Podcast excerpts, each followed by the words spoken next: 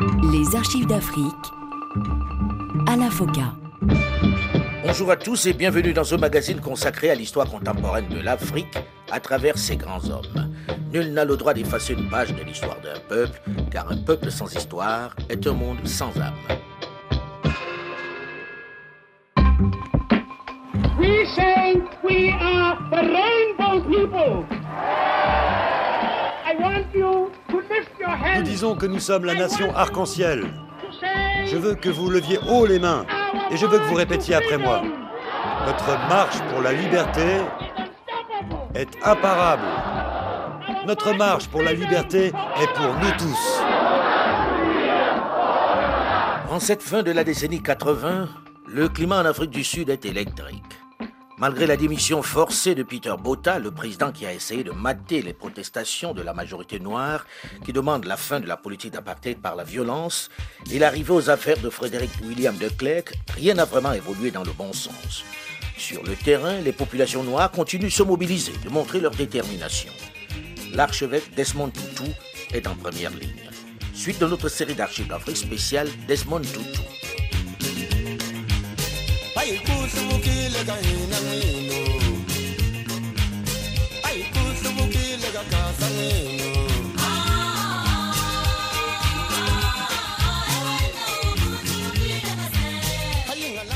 The National Party say we don't deal with terrorism and we don't deal with perpetrators of Le violence. Parti national dit que nous ne traitons ni avec le terrorisme ni avec ceux qui utilisent la violence. ANC is committed to violence at this moment. L'ANC est actuellement engagé dans la violence, pratique une politique de violence et se rend continuellement coupable d'actes de violence.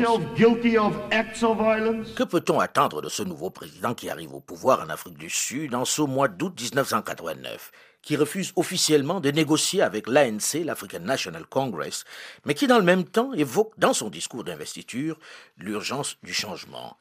Il ne peut ignorer les pourparlers secrets en cours. Les services de renseignement l'ont informé des échanges qui se poursuivent. Mike Lowe des services de renseignement sud-africains. À ce moment-là, nous savions depuis quelque temps qu'une série de rencontres avait eu lieu en Grande-Bretagne entre d'importantes figures afrikaners et des délégations de l'ANC, généralement menées par Thabo Mbeki. Thabo Mbeki était le responsable de l'information de l'ANC.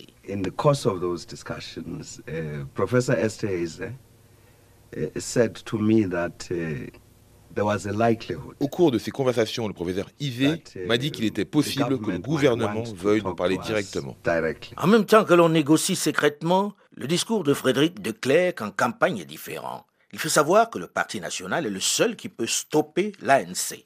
Frédéric de Klerk.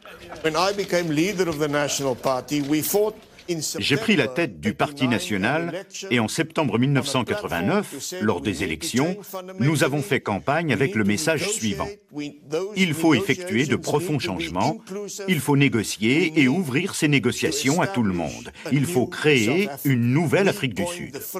C'est nous qui avons dit les premiers, notre but doit être une toute nouvelle Afrique du Sud.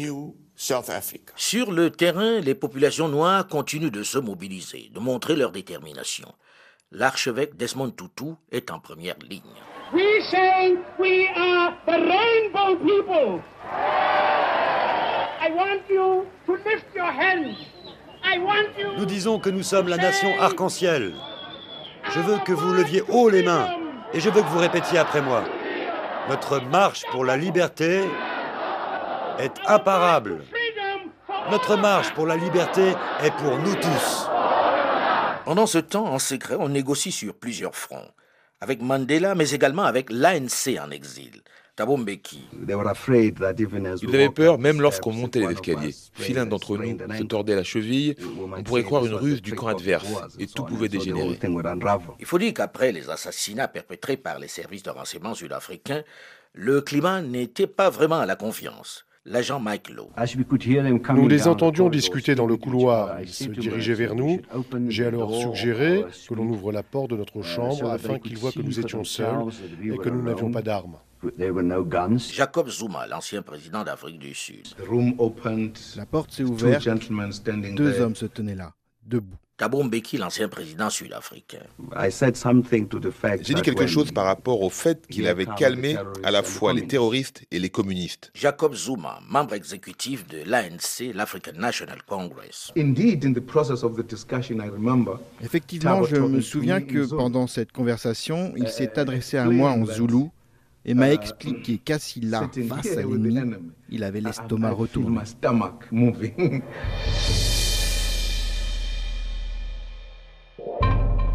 Pendant ce temps, l'Afrique du Sud est à feu et à sang. Partout, les arrestations musclées succèdent aux manifestations violentes. Les violences policières ont atteint leur sommet.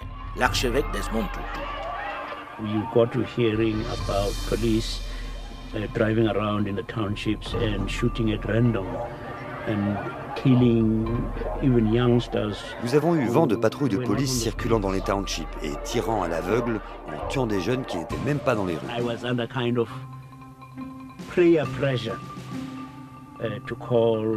Je subissais des pressions pour éviter que je mène une marche, ce qui aurait abouti à plus de morts encore dans les rues de Cape Town. Adrian Flock, le ministre de la Sécurité. We received information that a, a march was planned. Nous avons eu vent qu'une marche était organisée au départ de la cathédrale Saint-Georges et qui descendrait Adderley Street jusqu'à la parade. Le nouveau président déclare qu'en acceptant cette marche dans Cape Town, menée par l'archevêque Desmond Tutu, ouvre une nouvelle ère dans le processus d'apaisement. Stoffel van der Merwe, le ministre de la Communication, assiste dans ce climat à une réunion importante dans le cabinet du président de Klerk sur le sort de Nelson Mandela. Mr. Mandela had to come out of jail sooner Il fallait bien que M. Mandela sorte de prison un jour ou l'autre, que ce soit avec les pieds devant ou la tête if he haute. Et s'il sortait de prison les pieds devant, il serait would have devenu been un mythe a myth impossible à ébranler. One would never been able to destroy. Adrian Vlok, le ministre de l'Intérieur, est également présent à cette réunion. These were the words used Voici les mots employés par le président de Klerk. C'est une voie sans issue. Nous 10, pouvons 15 or continuer à 20 nous battre pendant 10, but then 15 this ou 20 ans, mais ce pays sera en ruine. Stoffel van der Merwe, le ministre de la Communication. If you decide to release Mr. Mandela, Si vous décidez de release relâcher M. Mandela, vous ne devez pas attendre six mois, mais le faire le plus rapidement possible.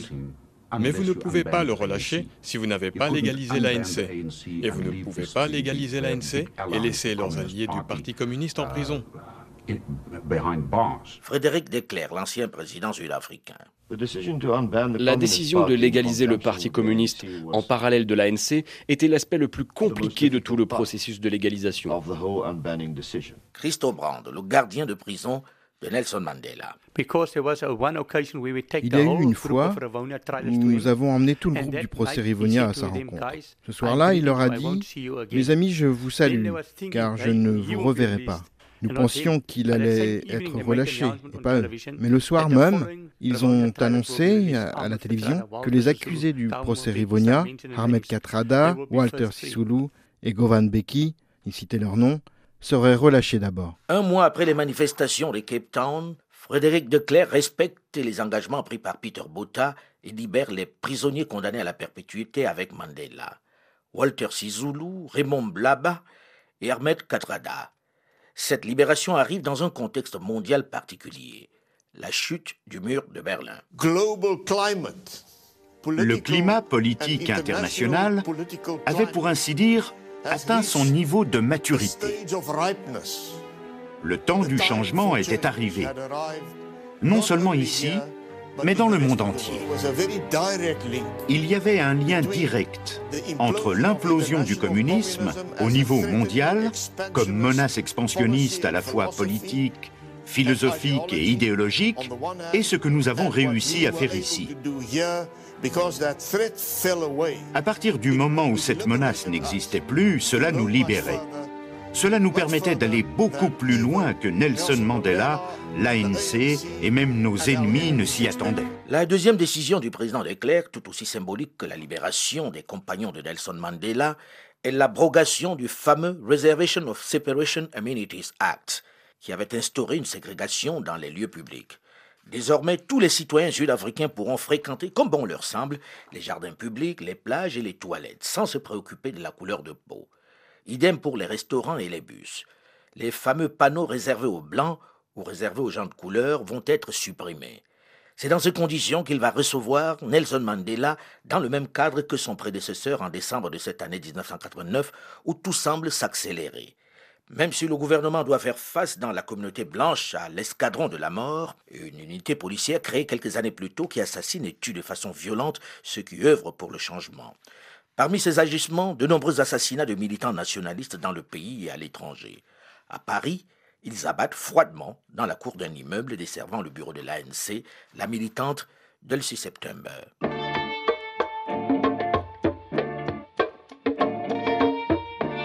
2 février 1990. C'est l'ouverture de la séance du Parlement sud-africain.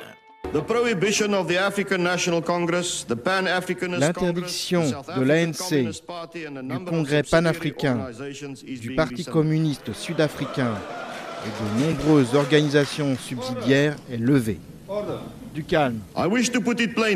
Je souhaite annoncer clairement que le gouvernement a pris la décision de relâcher sans condition M. Mandela.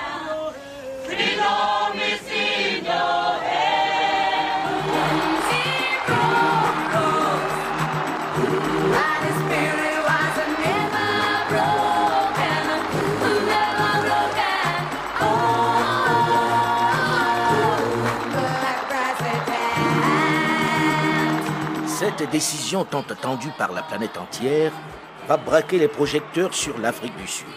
Tout le monde attend de voir celui dont on parle depuis 27 ans. Est-ce vrai qu'il va être libéré? Quelles conséquences pour l'Afrique du Sud? Frédéric de Klerk. Je savais que l'Afrique du Sud serait changée à jamais et que dès que ce discours serait prononcé, le cours de l'histoire de notre pays serait changé. Et j'étais sans voix face à la portée de ce moment. Sept jours après cette annonce à l'Assemblée, Frédéric de Klerk va à la rencontre de Mandela pour lui annoncer sa libération prévue pour le week-end suivant à Johannesburg. À sa grande surprise, le prisonnier, décidément hors du commun, réclame un délai d'une semaine pour se préparer. Nelson Mandela. Ce que le gouvernement voulait faire, c'était m'enfermer discrètement chez moi pour éviter que la population ait l'occasion de célébrer mon retour. Kobi Kotsi, le ministre de la Justice. Monsieur Mandela a annoncé qu'il n'était pas encore prêt et nous a expliqué qu'il avait encore quelques partisans à rencontrer. Un compromis va donc être trouvé entre le président de Klerk, quelque peu surpris, et Nelson Mandela. On ne modifiera pas la date prévue, mais le lieu de la libération sera celui choisi par le prisonnier. Frédéric de Klerk sert alors deux whisky et Mandela lève le toast.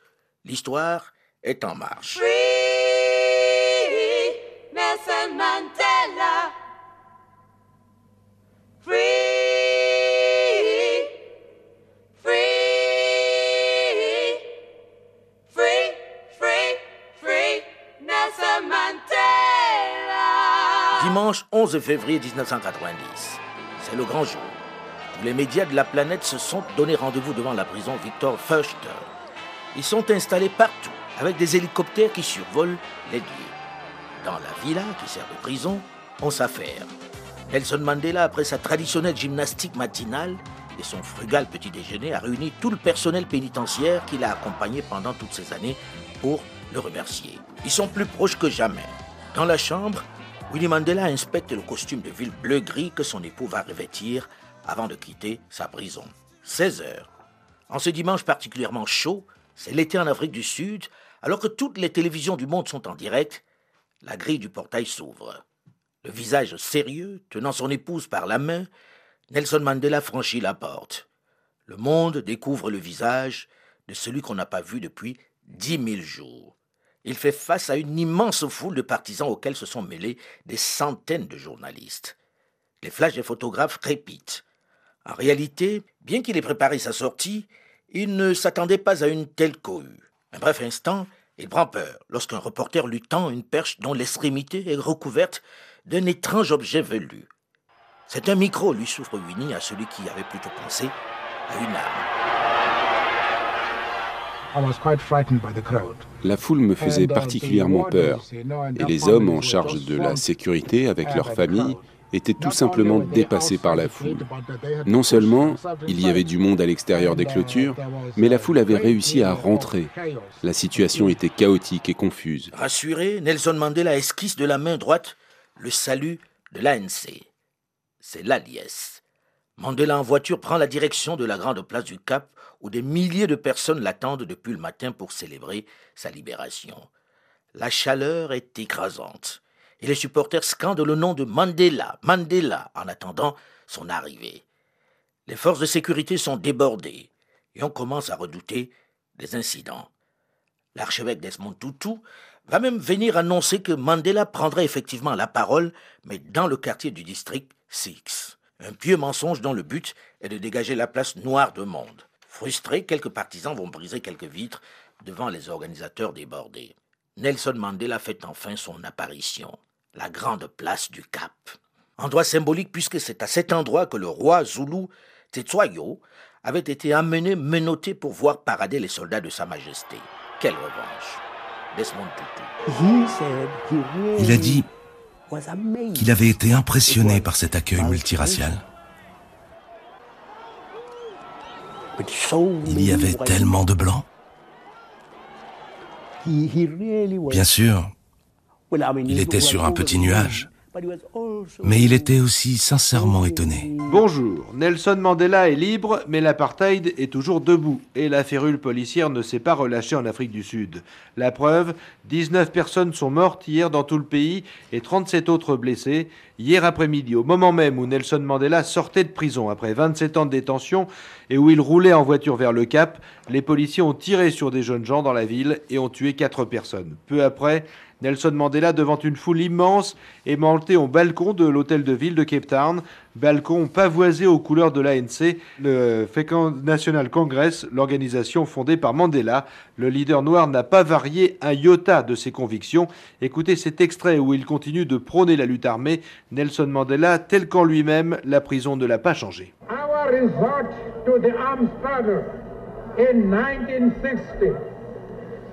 Notre recours à la lutte armée en 1960 avec la formation de la branche armée de l'ANC, Umkanto Wesizwe, était une action purement défensive contre la violence de l'apartheid.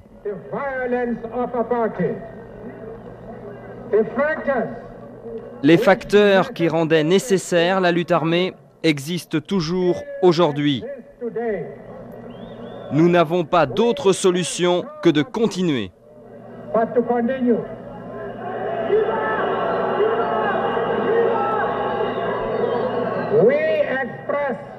Mais nous exprimons l'espoir que les conditions d'une solution négociée seront prochainement réunies afin que nous n'ayons plus besoin de recourir à la lutte armée.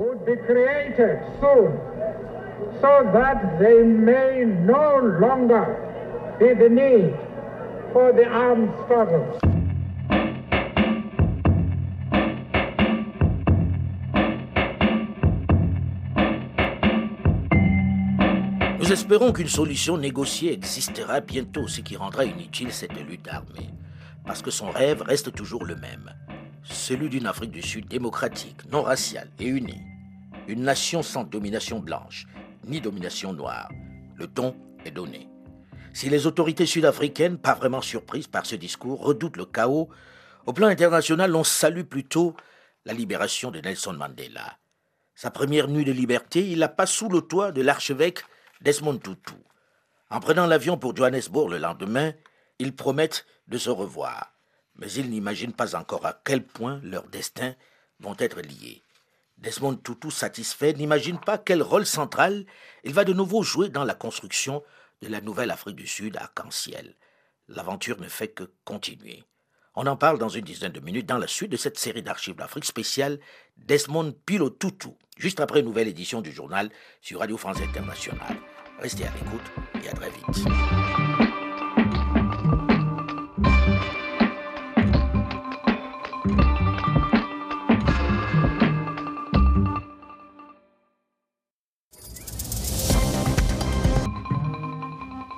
Archives d'Afrique, à la FOCA. Bonjour et bienvenue à tous ceux qui nous rejoignent seulement maintenant dans la seconde partie de ce magazine consacré à l'histoire contemporaine de l'Afrique à travers ses grands hommes. Nul n'a le droit d'effacer une page de l'histoire d'un peuple, car un peuple sans histoire est un monde sans âme. Il a dit qu'il avait été impressionné par cet accueil multiracial. Il y avait tellement de blancs. Bien sûr, il était sur un petit nuage, mais il était aussi sincèrement étonné. Le il qui était sur un petit nuage, qui était sincèrement étonné, est Nelson Mandela à sa libération, et devant l'accueil qui lui est réservé au Cap. Et celui qui raconte, celui qui s'en souvient avec amusement et satisfaction, est le personnage chez qui il va passer sa première nuit après 27 ans de prison. Celui qui, pendant toutes ces années de Brest, de haine, d'un régime raciste, blanc suprémaciste et brutal, a toujours prêché pour la stratégie de la non-violence. Une curieuse option face à un régime, un pouvoir qui apparemment ne comprenait que le langage de la force. L'archevêque Desmond Pilotutu. Suite de notre série d'archives d'Afrique spéciale, Desmond Tutu.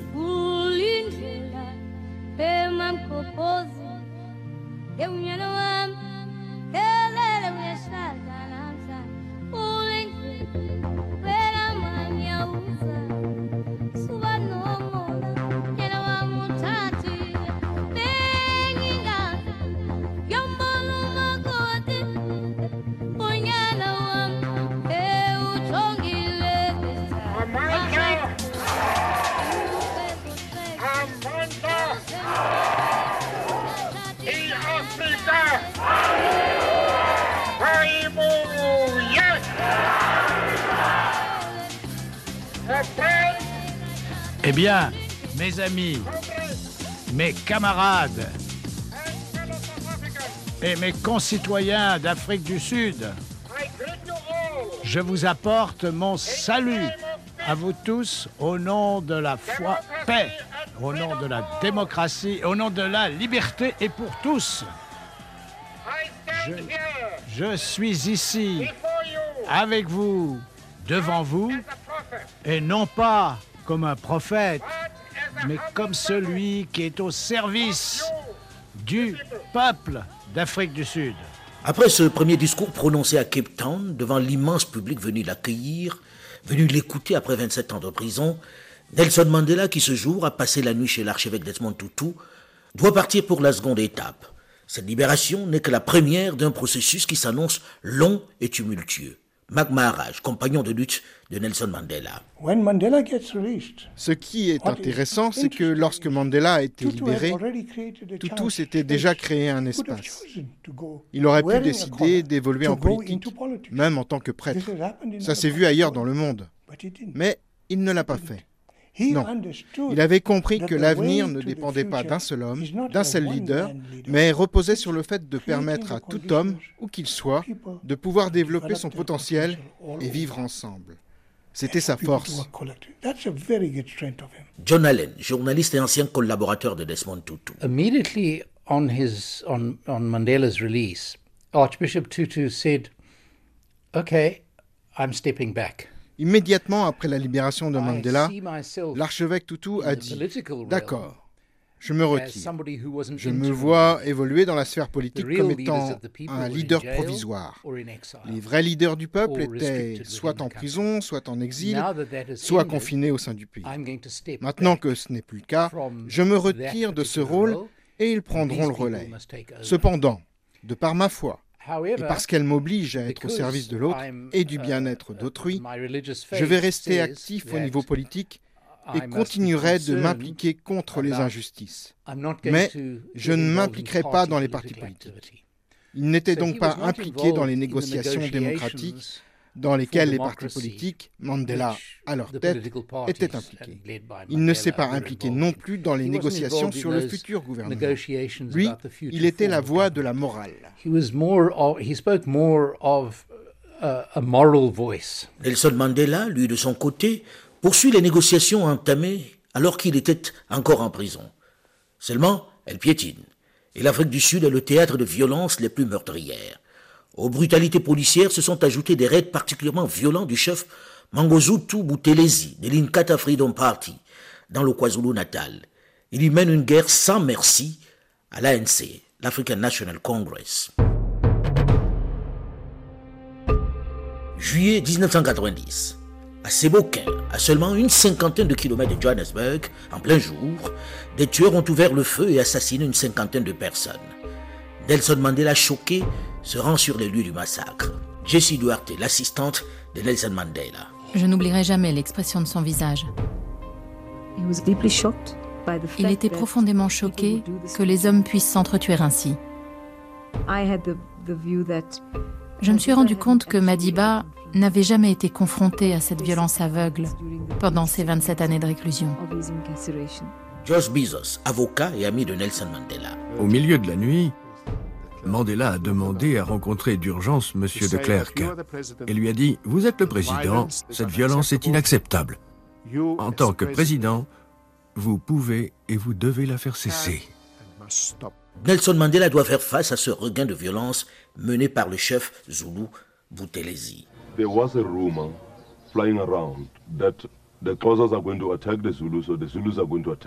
Une rumeur circulait selon laquelle les Rosas allaient lancer une attaque contre les Zoulous ou que les Zoulous allaient lancer une attaque contre les Rosas. Les Rosas ont donc décidé d'envoyer leur chef rencontrer les chefs Zoulous. Et à peine arrivés, ils furent confrontés à des gens armés qui parlaient Zoulou, et 14 personnes furent massacrées. J'ai vu une foule d'au moins 3500 personnes, des soldats Zoulous comme je les appelais, des troupes, des soldats prêts au combat, armés jusqu'aux dents. Ils descendaient les rues, et c'est là que les violences ont commencé. Des maisons attaquées, des foyers pillés, des innocents. Que d'innocents tués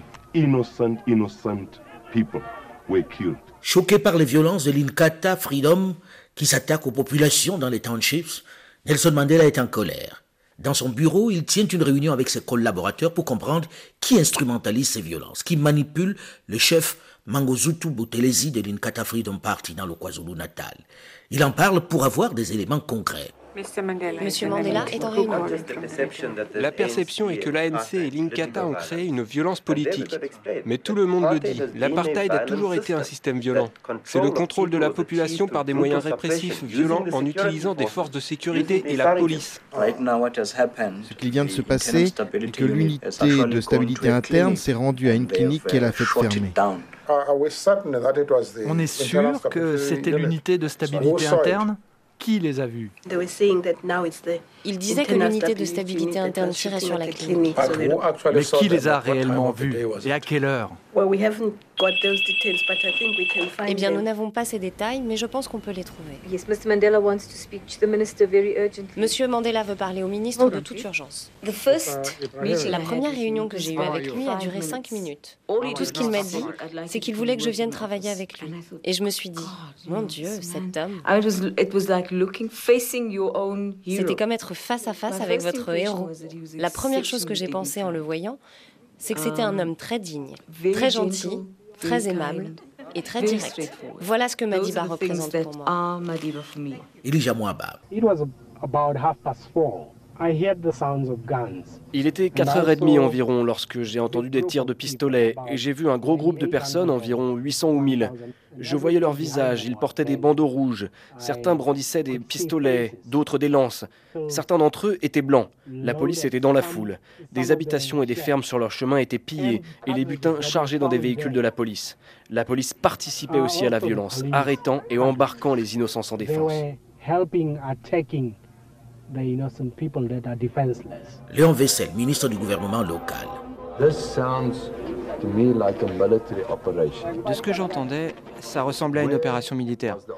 Où se tenait cette opération? Qui la dirigeait? Les réponses étaient vagues et incertaines. J'ai fait part de cette affaire au ministre délégué à l'ordre public de l'époque, mais malgré le rapport d'incident que j'ai reçu, je n'étais pas satisfait par les explications. J'ai dit à Johan Skippers, il vous faut faire toute la lumière sur cette affaire, car quelque chose cloche. Comment une foule de milliers de personnes pouvait-elle se former, traverser une ville pour attaquer un township et tuer des gens sans que personne ne se rende compte de quoi que ce soit? Willem Frédéric Declerc, le président. Si je regarde ce qui s'est passé, je ne regrette pas la façon dont cette situation a été gérée pour la simple raison qu'une majorité écrasante des hommes au service de la police d'Afrique du Sud sont des officiers dévoués qui respectent et font respecter la loi. L'archevêque Desmond Tutu.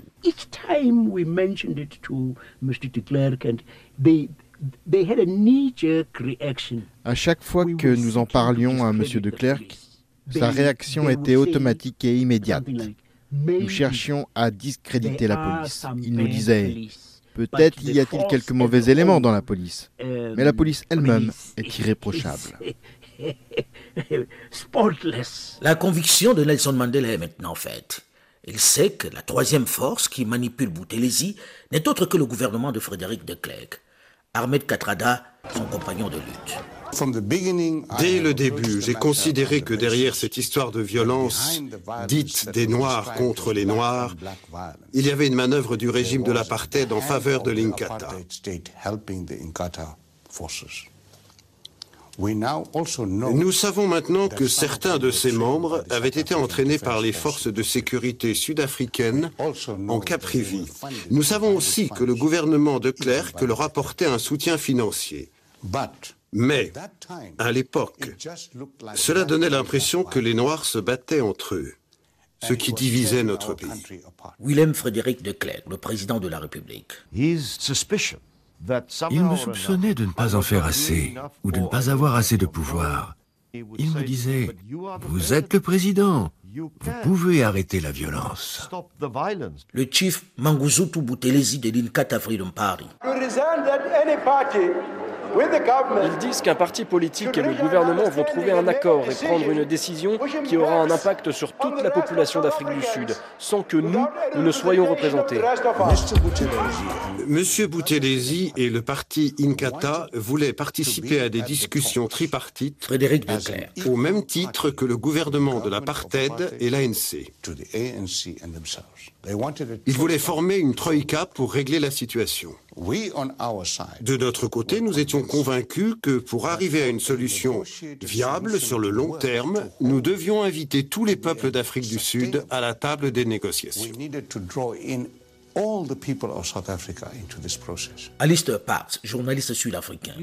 Il pensait que de Klerk ne jouait pas franc jeu, qu'il était au courant mais qu'il ne voulait pas l'admettre, même lors de leurs entretiens confidentiels en tête à tête. Et pour Mandela, c'était inacceptable. Il ne s'entendait pas avec de Klerk. Il ne l'aimait pas. Mais il réprimait cette animosité grâce à sa grande maîtrise de lui-même, acquise en prison. Le révérend Chican de l'ANC. Nous détenons des informations qui confirment que cette attaque contre le peuple d'Afrique du Sud était préméditée et que la police savait que cette attaque aurait lieu, mais ils n'ont rien fait. Léon Vessel, ministre du gouvernement de William de Klerk. told me that the people who had participated in these acts of violence were not known residents of Kagisu il m'a dit que les personnes qui avaient participé à ces violences n'étaient pas des habitants du township et que des personnes de l'extérieur n'auraient pu rentrer qu'avec l'aide et le soutien d'une entité inconnue. Sous-entendu, l'État est impliqué.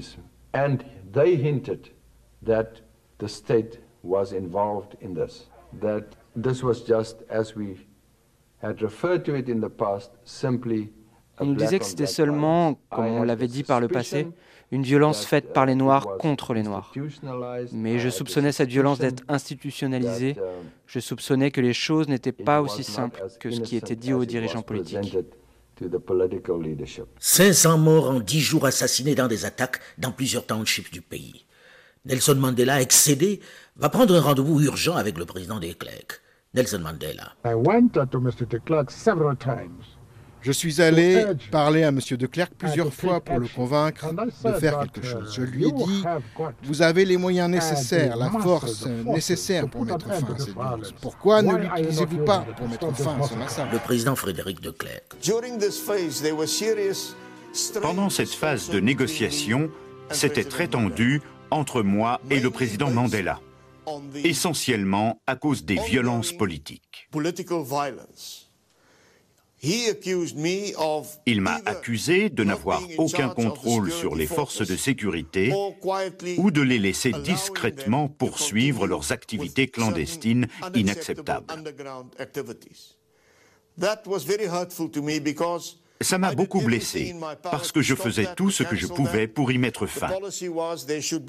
La consigne était de ne pas perturber le processus politique mais certains ont continué en dépit de mes ordres et de mes souhaits. J'ai nommé une commission d'enquête judiciaire et finalement le juge Goldstone a fait la lumière là-dessus et j'ai pu prendre des sanctions.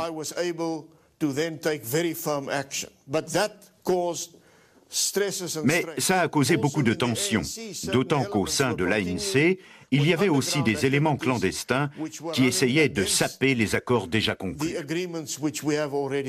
En plus des éléments proches du pouvoir qui suscitaient ces violences pour saper le processus de paix, il y avait également les extrémistes blancs qui s'employaient à torpiller ces pourparlers. Ils ont tué Chris un militant important de l'ANC. Tokyo Suezwale, membre de l'ANC. Il avait eu le crâne brisé. L'affaire Chris Hani a failli faire échouer tout ce que nous avions entrepris. Nelson Mandela. J'ai compris que j'avais affaire à un homme blanc ordinaire, malgré tout ce qu'il avait pu dire. Il n'avait aucune émotion suite au massacre de tant de personnes. Il donnait toujours autant d'importance aux vies d'hommes noirs qu'à celles de mouches. Cette fois-ci, trop c'est trop. Mandela est vraiment en colère. John Allen, journaliste et ancien collaborateur de Desmond Tutu.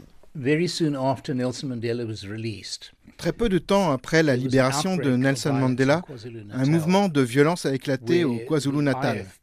Le parti Inkatha de la liberté, qui avait quelque peu collaboré avec le gouvernement de l'apartheid, n'acceptait pas le principe de l'apartheid, mais avait une position de pouvoir dans la structure gouvernementale uh,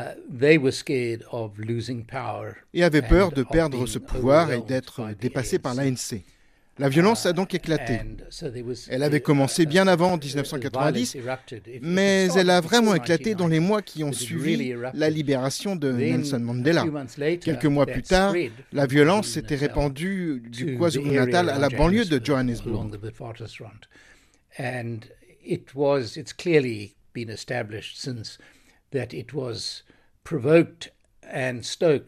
Il a clairement été prouvé depuis que cette violence a été provoquée et même attisée par des généraux dans l'armée et dans la police pro-apartheid, ceux qui s'opposaient aux négociations de De Klerk et à la transition. C'était donc un mélange de personnes qui, d'une manière ou d'une autre, avaient profité de la structure politique de l'apartheid, soutenue par des personnes de droite dans l'armée et la police à l'époque. C'est dans ce contexte que Desmond Tutu a essayé de jouer un rôle de médiateur right-wing elements from within the army and the police during that period. And it was in that context that Desmond Tutu tried to play a mediating role. Un rôle de médiateur qui a de plus en plus de mal à se faire entendre. La tension est à son comble entre le pouvoir, qui joue double jeu, essayant de diviser les populations noires de townships, les mouvements extrémistes blancs qui n'acceptent pas le changement, et l'ANC, l'African National Congress de Nelson Mandela, qui souhaite accélérer le processus de démocratisation. L'archevêque du Cap Parviendra-t-il à faire passer son message de paix dans ce climat de violence? Rien n'est moins sûr. Comment sauver l'immense espoir suscité par la libération de Nelson Mandela? On en parle la semaine prochaine dans la suite de cette série d'archives d'Afrique spéciale Desmond Tutu. Les mois qui vont suivre vont être déterminants pour le pays, mais également pour le prix Nobel de la paix du Cap. Mais en attendant, vous pouvez d'ores et déjà réécouter cette émission sur le site de RFI, à la rubrique podcast, ou sur le site archivesdafrique.com ou tout simplement l'écouter sur votre téléphone portable en téléchargeant gratuitement l'application Archives d'Afrique sur iOS ou sur Google Play. Vous pouvez également réagir comme vous le faites toujours sur notre page Facebook, la première sur notre antenne, grâce à vous évidemment. Olivier Raoul, Delphine Michaud et Alain Foucault, nous vous donnons rendez-vous la semaine prochaine, même heure, même fréquence, pour la suite de notre série d'archives d'Afrique spéciale Desmond Tutu. Dans un instant, une nouvelle édition du journal sur Radio France Internationale. À très vite. Géopolitique, le débat.